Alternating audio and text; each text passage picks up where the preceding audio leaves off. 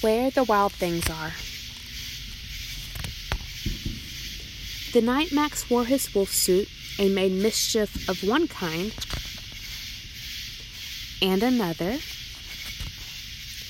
his mother called him Wild Thing, and Max said, I'll eat you up. So he was sent to bed without eating anything.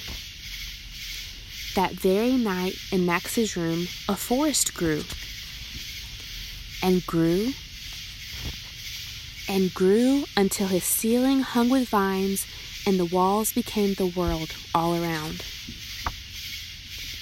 And an ocean tumbled by with a private boat for Max, and he sailed off through night and day, and in and out of weeks, and almost over a year to where the wild things are.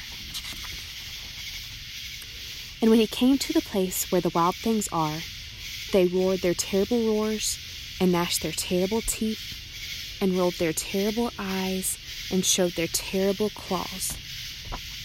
Till Max said, Be still, and tamed them with the magic trick of staring into all their yellow eyes without blinking once, and they were frightened and called him the most wild thing of all, and made him king of all wild things. And now, cried Max, let the wild rumpus start. And they danced under the moon, and they swung from the branches of the trees and they stomped, stomped, stomped all around the forest. Now stop, Max said, and sent the wild things off to bed without their supper. And Max, the king of all wild things, was lonely and wanted to be where someone loved him best of all. Then, all around from far away across the world, he smelled good things to eat. So he gave up being king of where the wild things are.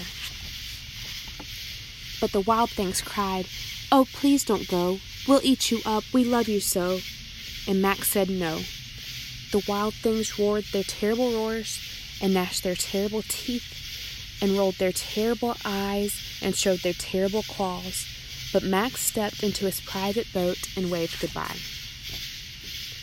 And sailed back over a year and in and out of weeks and through a day and into the night of his very own room where he found his supper waiting for him. And it was still hot. The end.